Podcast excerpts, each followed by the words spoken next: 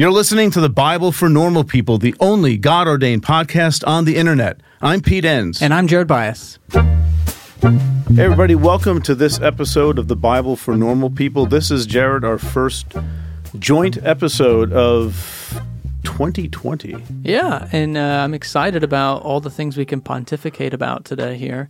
But our topic for tonight... Yeah, what today, is our topic for today, tonight, forever? This morning, wherever this enti- you are. The entire year. Yeah, that's right, yeah. Is how to read the Bible in twenty twenty. And we Why, Jared? What's so special about twenty twenty? Well, it's just ripe for a lot of vision puns. So we have the insight of twenty twenty and yeah. uh, who knows what we're going to hear this yeah. year. But, I mean, we have the election. And it's also just a time to reflect on wh- what are we doing? What do we do with the Bible? How does it fit into our, our lives?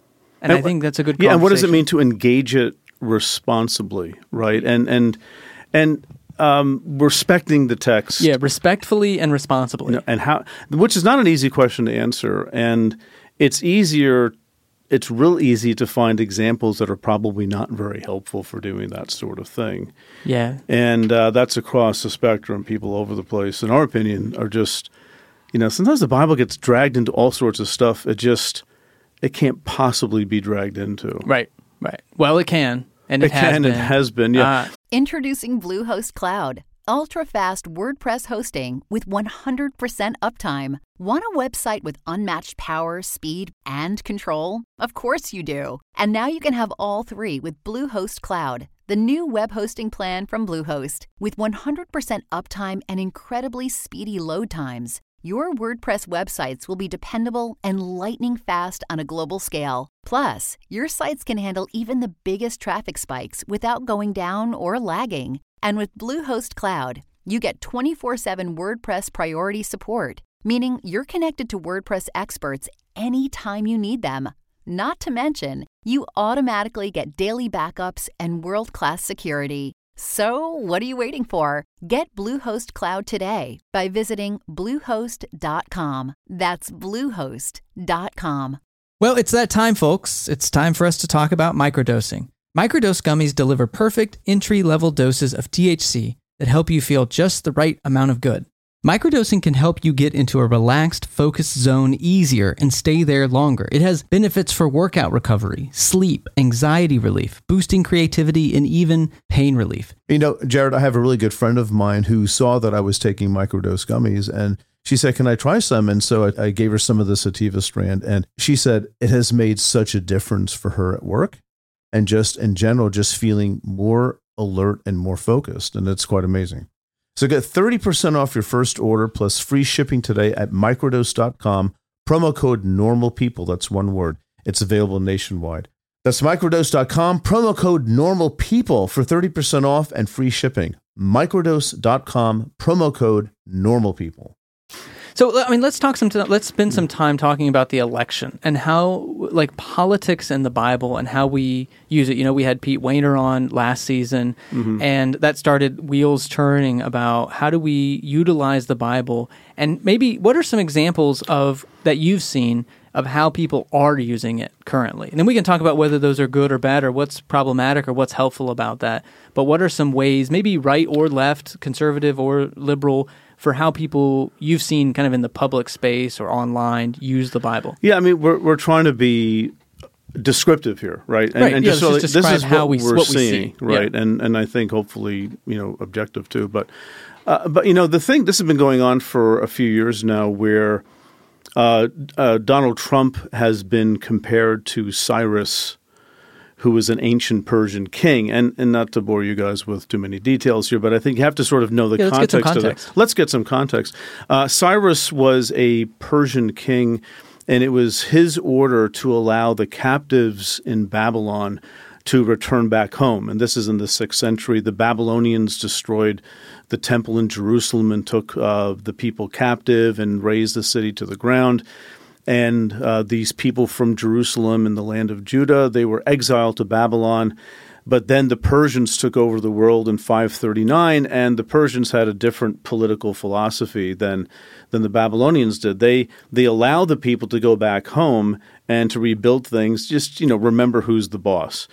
And this is sort of compared to Donald Trump, because, you know, one of the accusations that people have made about him, which is largely true, but the accusations, and, and people, strong supporters of Donald Trump will, will admit this too, is that, you know, he's he's got some very uh, documented moral failings, and he's, you know, a kind of person that you would expect evangelical Christians, for example, not to want to support. And people find it somewhat curious that he has such a strong evangelical base.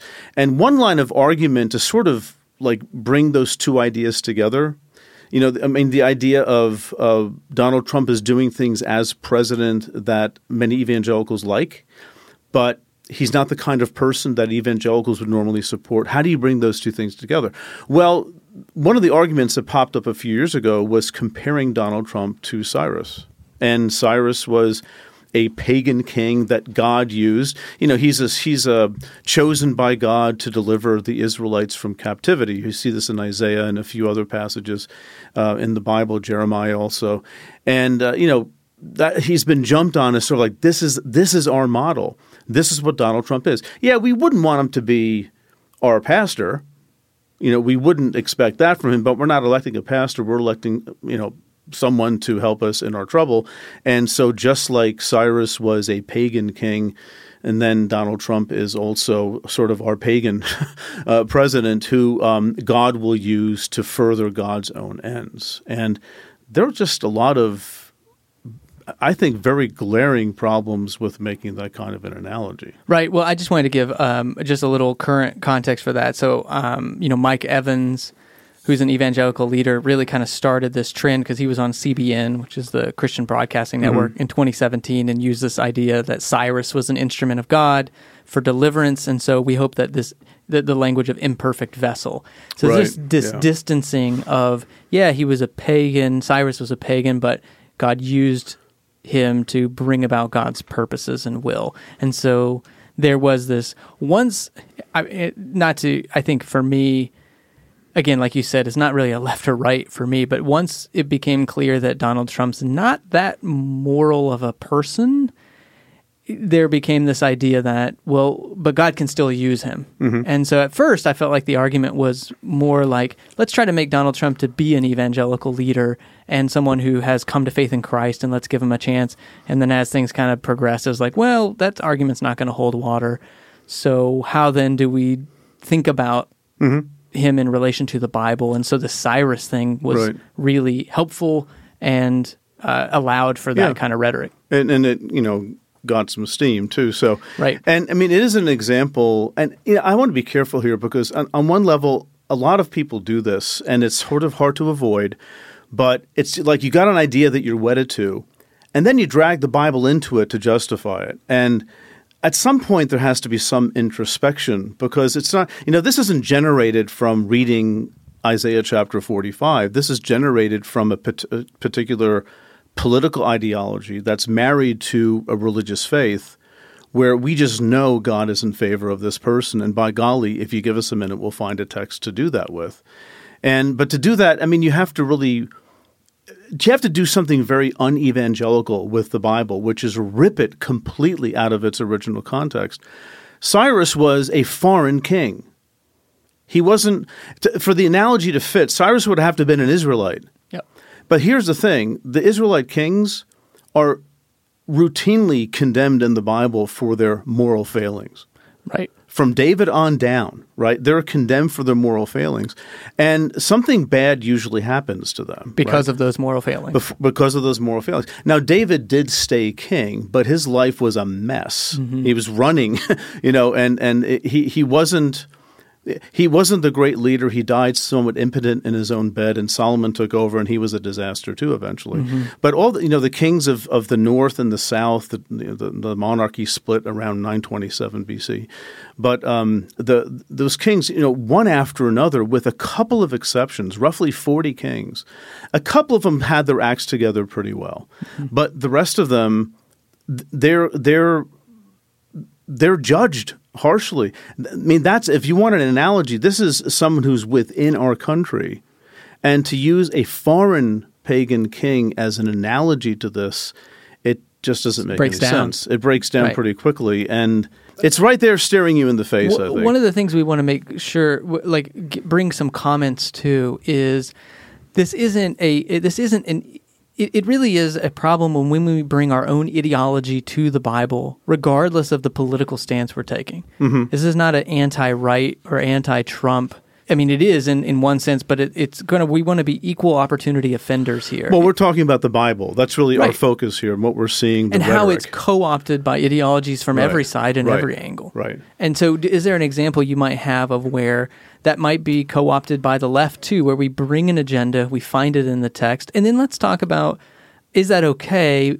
But what, let's let's talk about the mechanics of, of what's right. happening when we do that. Right. Well, I, I think an example, let's say, on the left is.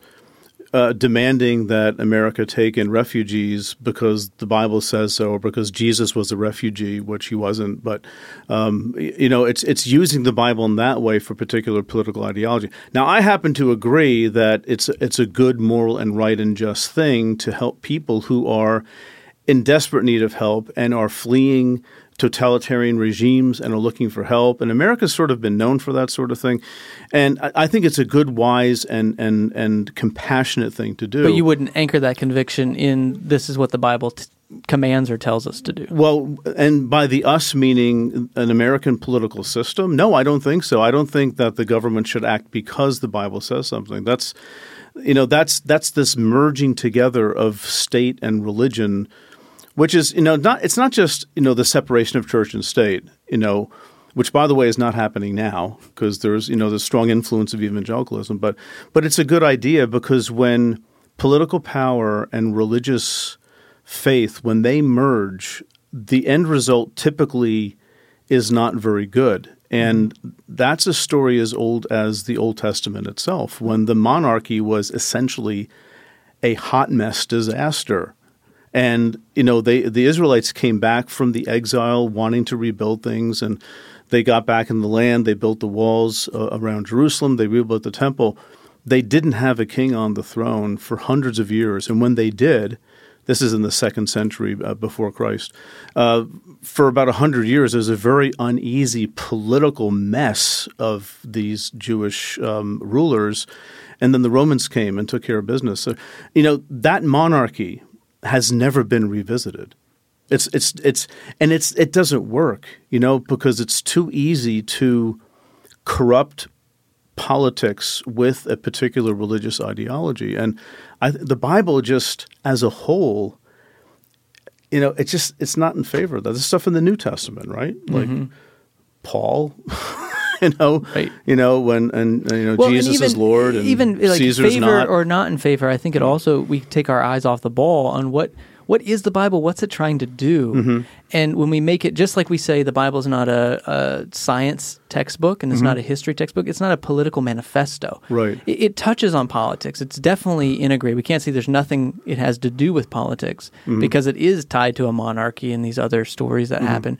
Uh, but to say that that is where we derive our political framework from or our ethical mm-hmm. framework, it's trying, again, to make the Bible something that it just isn't up to the task of doing. It's not designed, so to speak, to be a political handbook or – and again, this is left, center, right. It doesn't matter. And, and you know, I – believe me, I cringe as much when I read Twitter and other places where I see Jesus being co-opted to support – political agendas that I happen to agree with. I just don't think that that's that may motivate my actions and why I do what I do. But to to bring the Bible into that is it, really, in essence, what we're doing. It's not just bringing the Bible into it. You're bringing God into it, and you're saying God is on our side. And I, I think all sorts of political ideologies have uh, a habit of doing that. And And, you know, I'd like to see the rhetoric just leave that kind of stuff to the side, but it's powerful and it's been – it's worked for a very, very – it's the recorded history of humanity.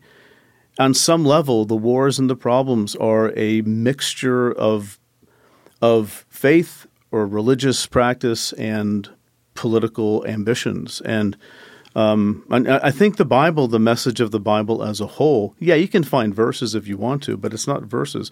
The Bible as a whole has a, some very strong things to say about You should never, ever do that. You should never confuse these two kingdoms and say they can sort of work together toward a common political goal, because that's actually bringing God down into our agendas. And it and, makes it really challenging, even thinking of the prophetic texts, of whenever we don't have an outside source that can critique the dominant system, that's always a challenge. Right. So when you marry religion and, and politics, in a way, you're you're you're denying that release valve. You're denying that right. that prophetic or critiquing mechanism mm-hmm. that needs to be at play, regardless of the system that we're in. And you have, you know, like you mentioned, Jared, the prophets of the Old Testament. Some of them are sort of insiders to the court, like Isaiah is an example, mm-hmm. Jeremiah is an example. Some are outliers, like Amos, for example, but insiders or outsiders, their job was to hold the the uh, monarchy accountable to something higher than themselves, which in the case of the Old Testament was really the law of Moses and specifically the worship of God. That's really, you know, is God first or not? Is God part of your agenda, or are you driven by being faithful to God and that sort of thing?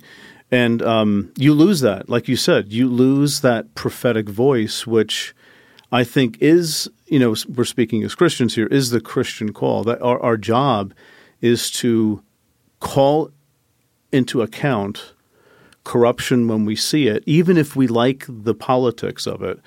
And to me, that's maybe the most disconcerting thing, especially on the right, because that's getting the most press, but also on the left. Mm-hmm. So let, I mean, I want to, I want to come back out maybe and ask. So what does this mean? Because I, for me, I keep coming back to maybe it's my background. What does this have to do with, with ethics and how we determine right from wrong? Because I, I think a lot of people, that still becomes like the standard or the source. The Bible. The Bible yeah. becomes the standard or source by which we go. To, you know, is this right or wrong? Well, what does the Bible have to say about it? And I think. I, I, you know, I have a lot of friends who would be quite progressive, and that they would find their ethic, their progressive ethic, right. through the Bible. They would say, well, the reason I am a progressive is because I see in the Bible this kind of ethical stance. And I have my friends and family on the right who would say, well, the reason I have this ethical stance is because that's what the Bible says. And so I stand being somewhat confused about, okay, well, wait, which one is it?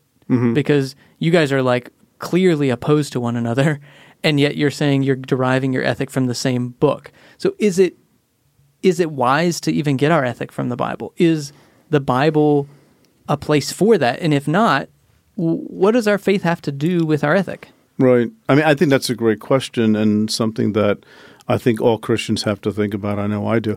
I really don't have like the final answer to that by any stretch of the imagination. But I do think it's difficult to say that we're getting our ethic from the Bible. And I had this discussion with a, with a friend of mine not too long ago, and he said, well, what about, you know, do not murder? I said, yeah, I don't think we should murder. I'm pretty sure I would think that even if it weren't in the Bible. And it's also in other ancient texts. I mean, everyone's sort of – you're not supposed to kill people. And why do people think that? Well, all sorts of reasons why human beings would have come to the point where – you know, for for for the social good, for example, or uh, for fear of retribution, you you just you, you don't kill each other. You need each other to survive against the bad guys over there. Yeah, we're and built so, to be social, and so right. there's sort of this biological maybe component to that too. Yeah, exactly. Yeah, yeah. And, and it's probably more complicated than, you know, God said this. Oh, I mean, you know, the Ten Commandments. Uh, you know, you shall not kill. Really? I had no idea. I thought yeah, you know, the idea that everyone was killing each other before right. Moses came down from the mountain, and right. they just like stopped, the spears in hand. Like, oh, they dropped their spears. Or and adultery knives. Was okay. Yeah. Or um, right. it's, it's in other words, these laws aren't like revealed for the first time, and no one's ever heard of them. That's not even in like the biblical ideology. Is that true? It says these laws summarize something of the importance of the social dynamic if you're going to be a people of God who were in Canaan and then trying to build a monarchy. Um, but you know, it's it's not like we get our ethics from that. We might support an ethical stand from that, and sometimes it's more legitimate than other times, right? Mm-hmm. So. Um, you know, honor your mother and father. You mean, I, I want to be able to say, well, listen, this is a biblical ideal that we should aspire to. The problem is it doesn't tell you how to do that, mm-hmm. right? So you still have to think in your context, and it's much more profound than simply citing a passage. But when you do things like, you know, um, uh, you know, be be, uh, be careful to to uh, support the alien in your midst, for example, you know, um, which is a very Old Testament-y sort of in the land Israelite kind of thing, and to to sort of bring that into the world of immigration or refugees today. Um, we are living in such a completely different political climate, right? Again, I support helping refugees. I think we should do everything mm-hmm. we can to help people yeah, it's not, to be kind to them. We're not talking about the conclusions and what we feel like we should do. It's more of right. how, how we are we dragging there. the Bible right. into that. Right. And is that legitimate? How does that work? And again, people might say, I feel that the the ethical, um, let's say, overarching ethical thing in the Bible that is supposed to produce something in me will lead me to have compassion towards all people. That's a different kind of argument for me than saying, look at this story. Therefore, government, mm-hmm. how dare you, mm-hmm. you know, not do this because, you know, that's actually buying into the same kind of idea of a Christian America. Only sort of on the left, then on, again, folks, forgive me for talking left and right, but it's just easy. You know what I mean. You know, right, I think right. life's much more complicated than left and right, but we live in a polarized context. Did you know Fast Growing Trees is the biggest online nursery in the U S with more than ten thousand different kinds of plants and over two million happy customers in the U S? They have everything you could possibly want, like fruit trees, palm trees, evergreens, houseplants, and so much more. Whatever you're interested in, they have it for you. Find the perfect fit for your climate and space. Fast Growing Trees makes it easy to order online, and your plants are shipped directly to your door in one to two days. And along with that, their thirty-day Alive and Thrive guarantee is amazing. They offer free plant consultation forever. We got our bushes in, and you can tell I don't know what I'm talking about because I just called them bushes. But we got them in last night. And Fast Growing Trees knows what they're called. Exactly. That's the whole point. It comes with this placard that tells you exactly what to do like you were in fifth grade, which is the exact instruction level that I needed. And it was very easy to follow. We loved the process. This spring, they have their best deals online, up to half off on select plants and other deals. And listeners to our show get an additional fifteen percent off their first purchase when using the code NORMALPEOPLE at checkout. That's an additional fifteen percent off at fast growing trees dot com using the code NORMALPEOPLE at checkout. fast growing trees dot com, code NORMALPEOPLE. Offer is valid for a limited time. Terms and conditions may apply. A calling is a powerful thing. It's a very strong belief that there is something bigger for you. It's about who you are and where you're going in life. You may be in college, you may be halfway through a career, but you want something different. There's a place for you at Union Presbyterian Seminary, where students are prepared for a call to ministry. At Union, you will find a diverse community. You'll find students from different denominations and professors who will listen to you and challenge you. You'll find people who help you find your own path. You'll find a school where financial realities matter. Union offers generous financial aid, and it meets you where you are with three different platforms for learning: residential, online, and hybrid. You'll find a world-class faculty who will invest in you, a community long after you graduate that supports you and equips you for service and for leadership. Safwat Marzouk, who has been on the podcast here on The Bible for Normal People, is a faculty at Union Presbyterian Seminary and is slated to write one of our upcoming commentaries. It's no secret, if you're a listener to the podcast, how much Pete and I have relied on our seminary education and how much that has shaped our view of the world and all of our work here at The Bible for Normal People. It's your call. Respond with Union Presbyterian Seminary. To learn more, go to u p s e m dot e d u or email admissions at u p s e m dot e d u. So, you know, the left and the right, they sort of are giving in to the same idea that somehow a version of Christianity should determine what we as a country do. It might determine what your church does and what you do, and then you be the ethical influence in the world around you. That's fine. We're not saying there's no morality in the Bible. There is morality. There's some immorality. There's some things the Bible says to do that we're not going to do. Well, and I think that's the that's for me the challenge. Right. Is if it was all – if we did have an ethical handbook in the Bible, that would be one thing. If yeah. it said in the preamble – this is all the things you should do, and here's mm-hmm. a list of all the rules, and right. this is how we do it, and here's some case studies. We know we can't capture everything, but here's – but the Bible isn't that way. You have some pretty negative examples too, and mm-hmm. some that the Bible doesn't even declare as negative examples that you have to kind of figure out on your own, like, oh, I yeah. don't think that we should do that. And that's where the rub gets in, is because once you have that non-unified sense that everything in the Bible is something to imitate and emulate, now we have to bring some other standard by which we're judging right, right. what to apply to our lives and what not. Right. And at that point, the source of our ethical framework isn't the Bible. Right. It's whatever standard we're using to adjudicate between, yeah, I do want to apply that verse, no, I don't want to apply that verse. Right. That wisdom standard or whatever it is we're getting from outside the Bible, that's really our standard. Right. And that's why I think we can come to these very different conclusions with the same book. Right. Is because we're bringing an ethical framework to the Bible, and lo and behold, yeah. we find whatever we need to find there to apply it. The, the Bible, I mean, this is the hard thing that it might be a hard thing for some of our listeners to hear, and I totally respect this. But we have to discern the ethical content of the Bible more than we might be willing to admit sometimes. Which is a scary thing. It is a scary thing. And you know, I mean, if, if you're the kind of Christian who believes in the Holy Spirit and, you know, the, the continued presence of God in our lives, it's not as scary perhaps. Right. But if but it the does Bible, require trust. It requires that trust. And and if the Bible um, is, though, however, the clear standard by which we live our lives, the Bible is really diverse and messy and sometimes problematic. Yeah, you we're know? Screwed if yeah. that's the standard. I mean, I'm not going to bring my rebellious son in front of the elders, and if he doesn't repent because he's a drunkard, to stone him to death. Mm-hmm. Now, that's in Deuteronomy. So some people say, well, the Israelites didn't even think that. That was just part of the rhetoric of that law. And that's fine. That's a really interesting discussion, but it is in the Bible. And you know, Jared, you said something before about, you know, the Bible's not sort of an ethical manual, which is, I mean, I completely agree. The Bible as a whole. What makes it so tempting to use it, though, as an ethical manual is that there, there is that element in there. Yeah, there you know? are parts that read yeah. that way. L- like the book of Deuteronomy is a good example. And, you know, laws, and you get towards the end of the book, like chapter twenty-eight, twenty-nine, um, there are lists of curses and blessings for obedience to God.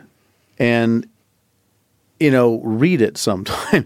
you know, and, but it's there. And, and, and that's the kind of... that's a rhetorical thing that we find in the Bible that can support its use like that today. And I understand that, mm-hmm. but you have to also then grapple with the diversity of the Bible for not giving those ethical standards. But love toward the other is absolutely foundational, and God loves everyone, and God wants no one to perish, and God's not vindictive, and he, God's not about retribution.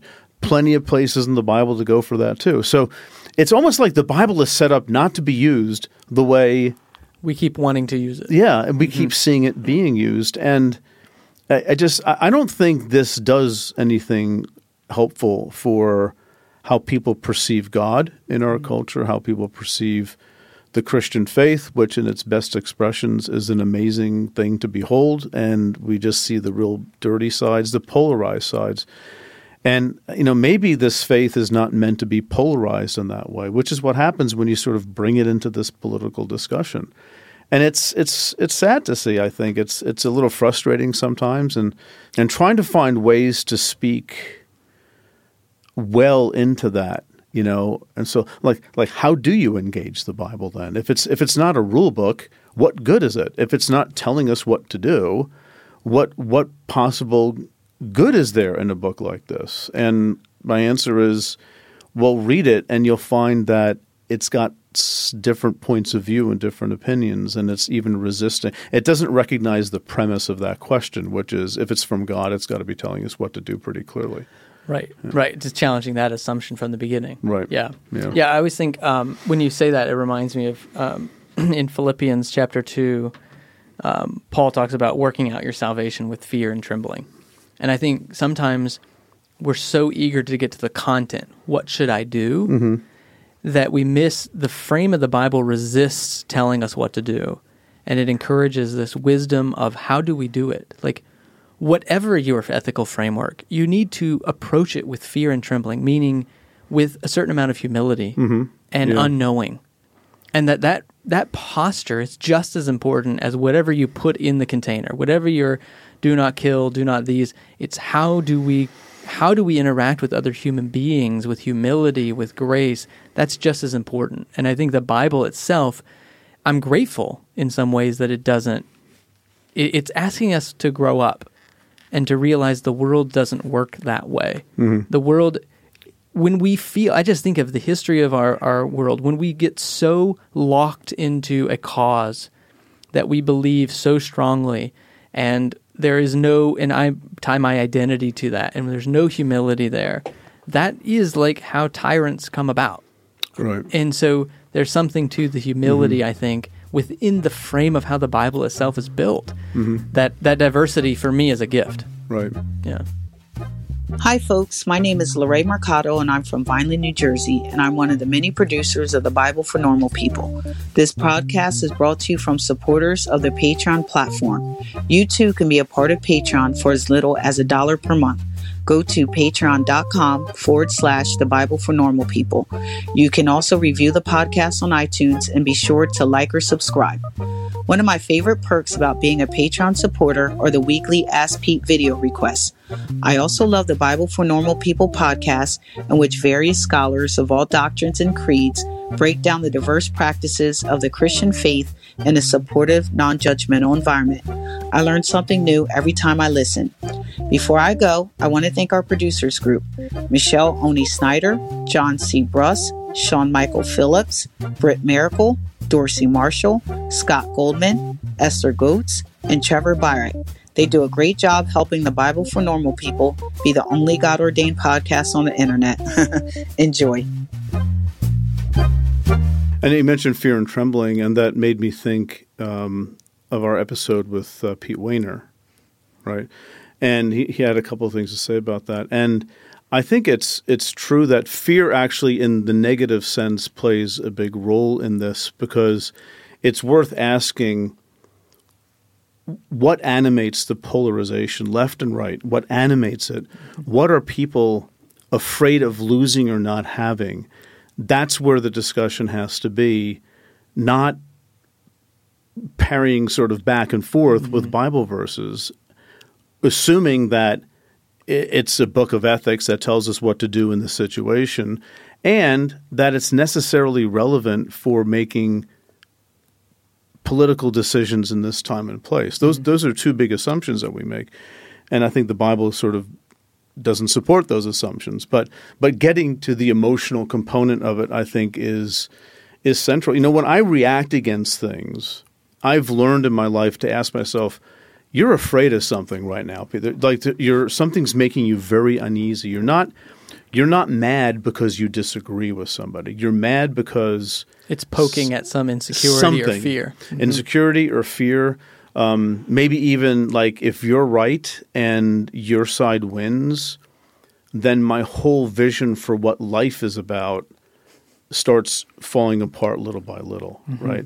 Mm-hmm. And Um, my, my my my personal safety, you know, my economic safety, yeah, finance. Um, I think all money. These things, we, yeah. I think that's a little bit the elephant in the room, because I think a lot of what we want our government to do is help us secure financial security, mm-hmm. and I think we should just talk about that, because the Bible does talk about money, and, and those are like those do motivate in some ways our decisions about politicians and. Right. Uh, we we live in a country where our economy and our politics are inextricably tied. Right.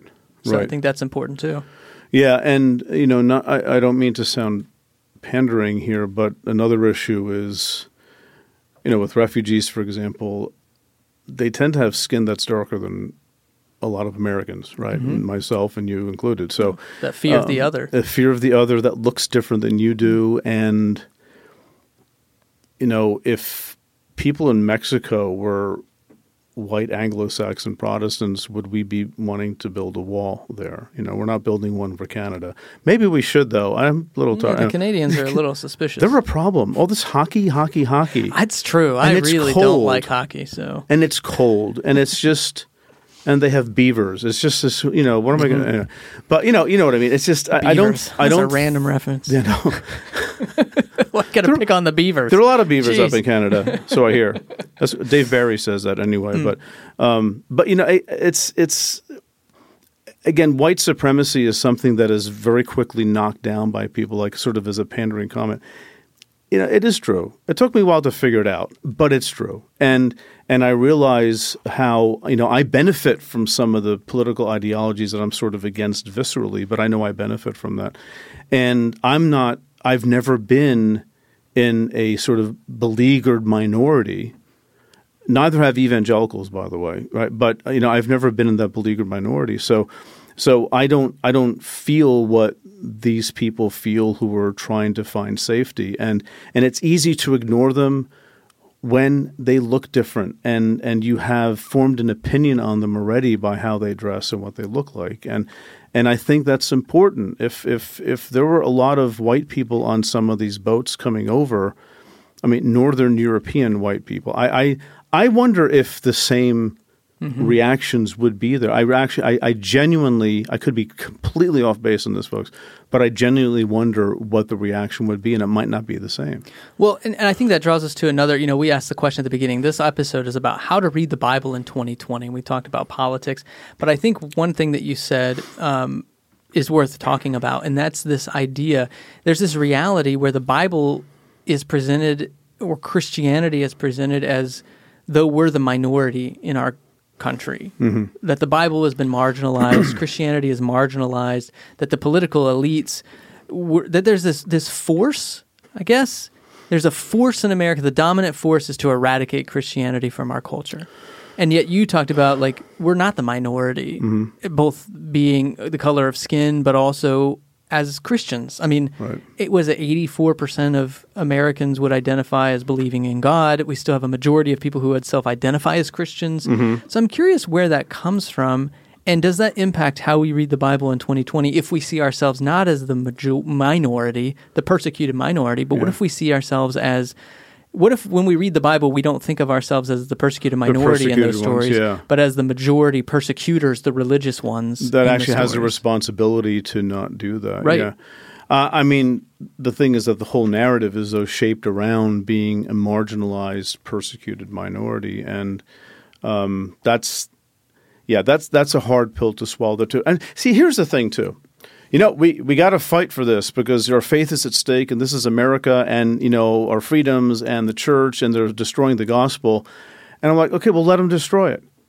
What, is that going to affect you and how you believe? Or is the gospel something that supports other things that you like about American life? And that's the dangerous thing about this very subtle mixture, combining of a political ideology, which is also an economic ideology, a racial ideology, a gendered ideology, all these things, and marrying that with the infinite creator of the infinite cosmos. This I just have a real problem with that, and I've and I, I can't I have I didn't have a problem with this thirty years ago. I wasn't thinking about it, but I've been thinking about it the past few years, and I, I that is that's wrong. So so okay, what's the worst that can happen if you have a liberal in the White House or something like that, or a on the other side, a real right-wing sort of fascist Christian in the White House,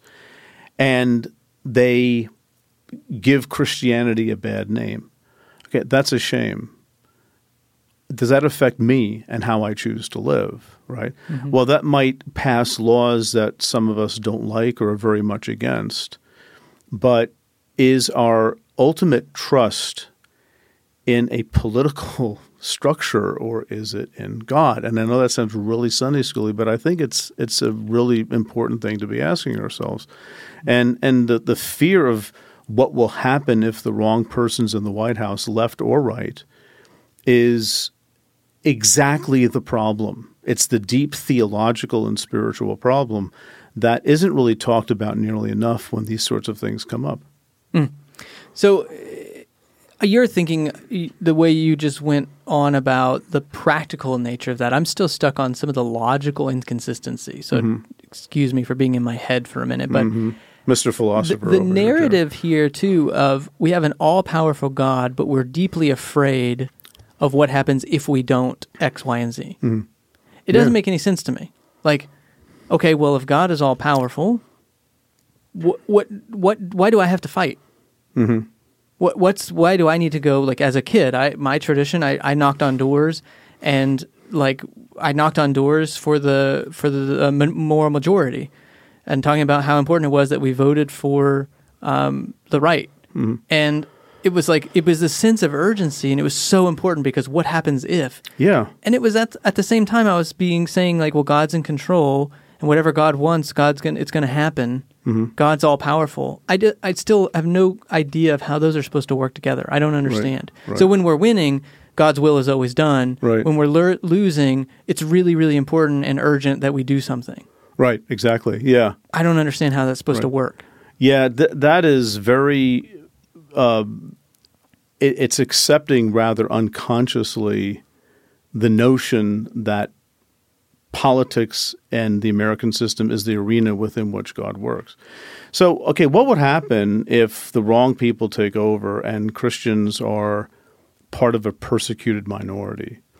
Welcome to Christian history. For the most part, right. yeah. Well, mm-hmm. Welcome, welcome to. I mean, I believe me. I don't. I want to live in my house. Okay. I mean, I want to drive my truck, old as it is, and I want to go grocery shopping, and I want to go to the doctor when I need to. I, I don't want to be run over by ISIS or something. Don't don't don't misunderstand me here. But you know, what's what's the worst that can happen is that we are suffering because of what we believe, and the people in power don't believe that. That's the worst that can happen. That's a Jesus says something about that, promising, right, that it won't go well. In fact, if it goes too well, maybe there's something wrong here, right? Mm. And and the history of Christianity, I mean, people will tell you this and know a lot about it. Um, it's never gotten along well with political power. It's just it, it just never works because the, the gospel is too easily corruptible and manipulated for the wrong ends. So, okay, okay, so the wrong people take over and you're persecuted or mm-hmm. you suffer or you're not comfortable anymore or you have to live with people who disagree strongly with you about certain kinds of things. That can happen in reality, but that doesn't change whether God is real and whether your faith is real. But I think that's di- that's independent from what we might say apart from our the the the Bible and how we read it. Like I would say we would be all in favor of, like you said earlier, in support of policies that would be more open to refugees and making sure that we're supporting that. We're more open to uh, women's rights and a lot of other things. That's a political stance that I would have. Mm-hmm. Um, and so I think, I think it's important because I think it's hard for people to separate those it is. things. Like yeah. I could imagine someone listening to you and saying, oh, Pete's against us voting from our faith-based values mm-hmm. out of that sense of a faith-based value. It's like, well, if that's what motivates you, that's good, but let's not – there's something different about like my ethic is formed certainly by my faith mm-hmm. because that's the context in which I was raised. Mm-hmm. Like that is the language I will use mm-hmm. for how my values are shaped. Mm-hmm. But I think that's different than saying, and if you believe in Jesus, we should all be – I don't know. I'm getting stuck in my words here because mm-hmm. I think there's just something about what you said. I thought, oh man, people may take that the wrong way. And, yeah. and I want to just reemphasize our personal political stances are one thing. And I think it's important. Yeah. And people can think what they want to think about what should happen. Right. Right. But I think that's different than this uh, where we're co-opting the Bible for these political purposes and, and, and merging well, God and the Bible with particular ideologies. And and the and even to go further, not just with particular ideologies, but with power, with political power. So you bring God and political power together.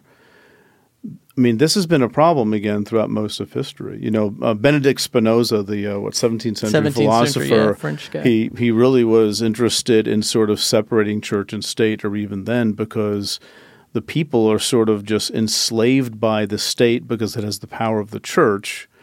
So what he did was he undermined the Bible and the power of the church to sort of loosen people from that grip, from that unholy alliance.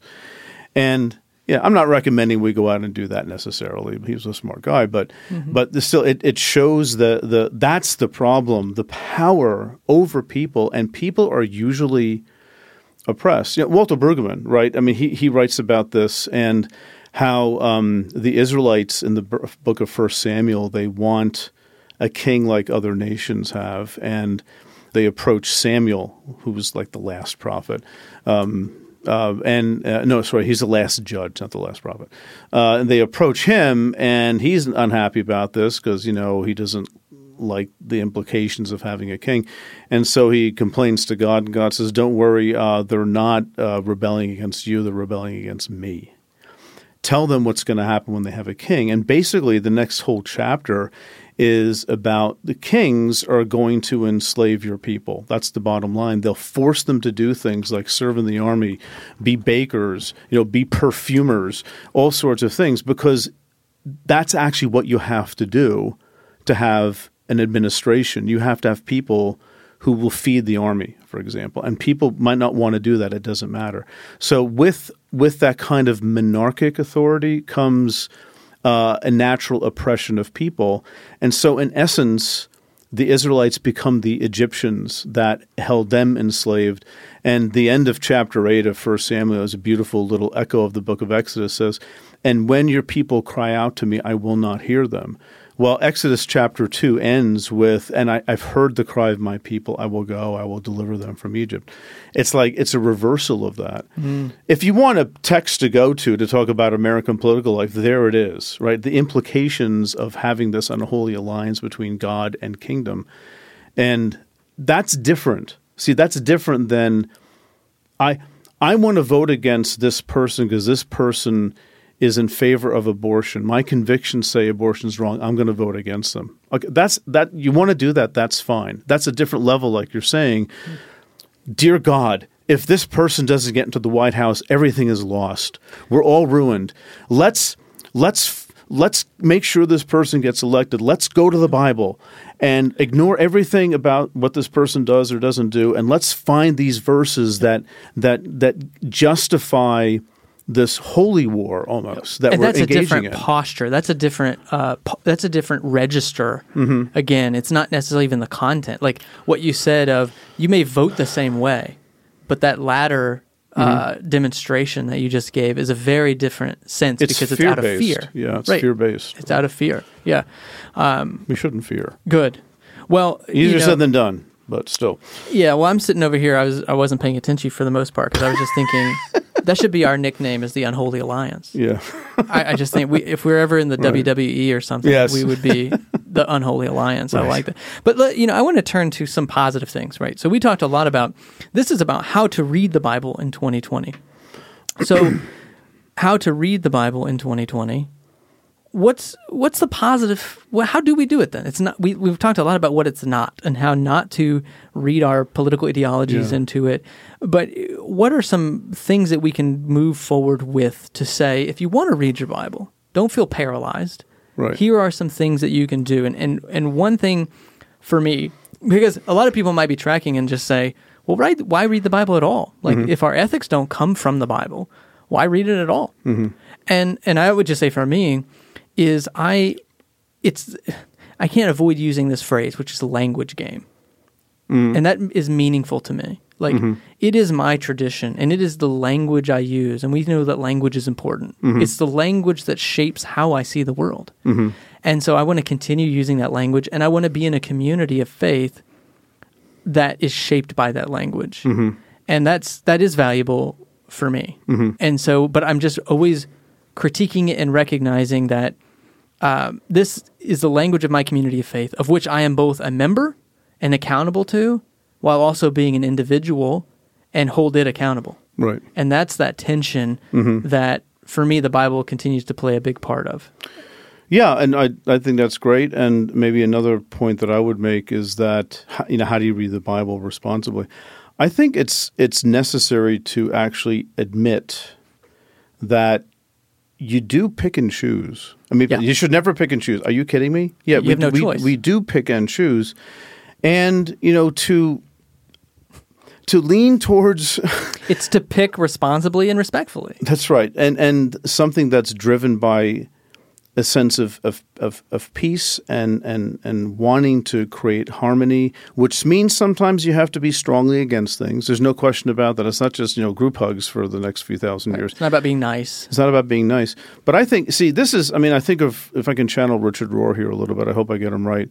But he, um, I heard him say once that the religion, using it in the negative sense, it always looks outward and says, what's wrong with them?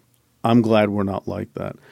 A spiritual development, a spiritual journey is always the turning the question back on yourself, saying, I'm feeling a certain way. What am I learning about myself and my own inner state by this experience? And I think a way of engaging the Bible responsibly is to read it with that in mind, that this is not about, okay, here's how you take over the world. Here are the, here are the passages. Here's the ethic that you are now to impose on other people. It's more, it's always bringing it back on yourself. Mm-hmm. That's not self-centered in a, in a, in a psychologically dysfunctional sense. It's examining yourself, which is a very, very healthy thing to do. It's not beating yourself up. It is examining and being honest with yourself and saying, how can I change? So when we're in heated political debates, to take that step back and ask yourself, what's happening inside of me here? What what is driving this, you know, staying up for four hours and answering people on the internet or something like that?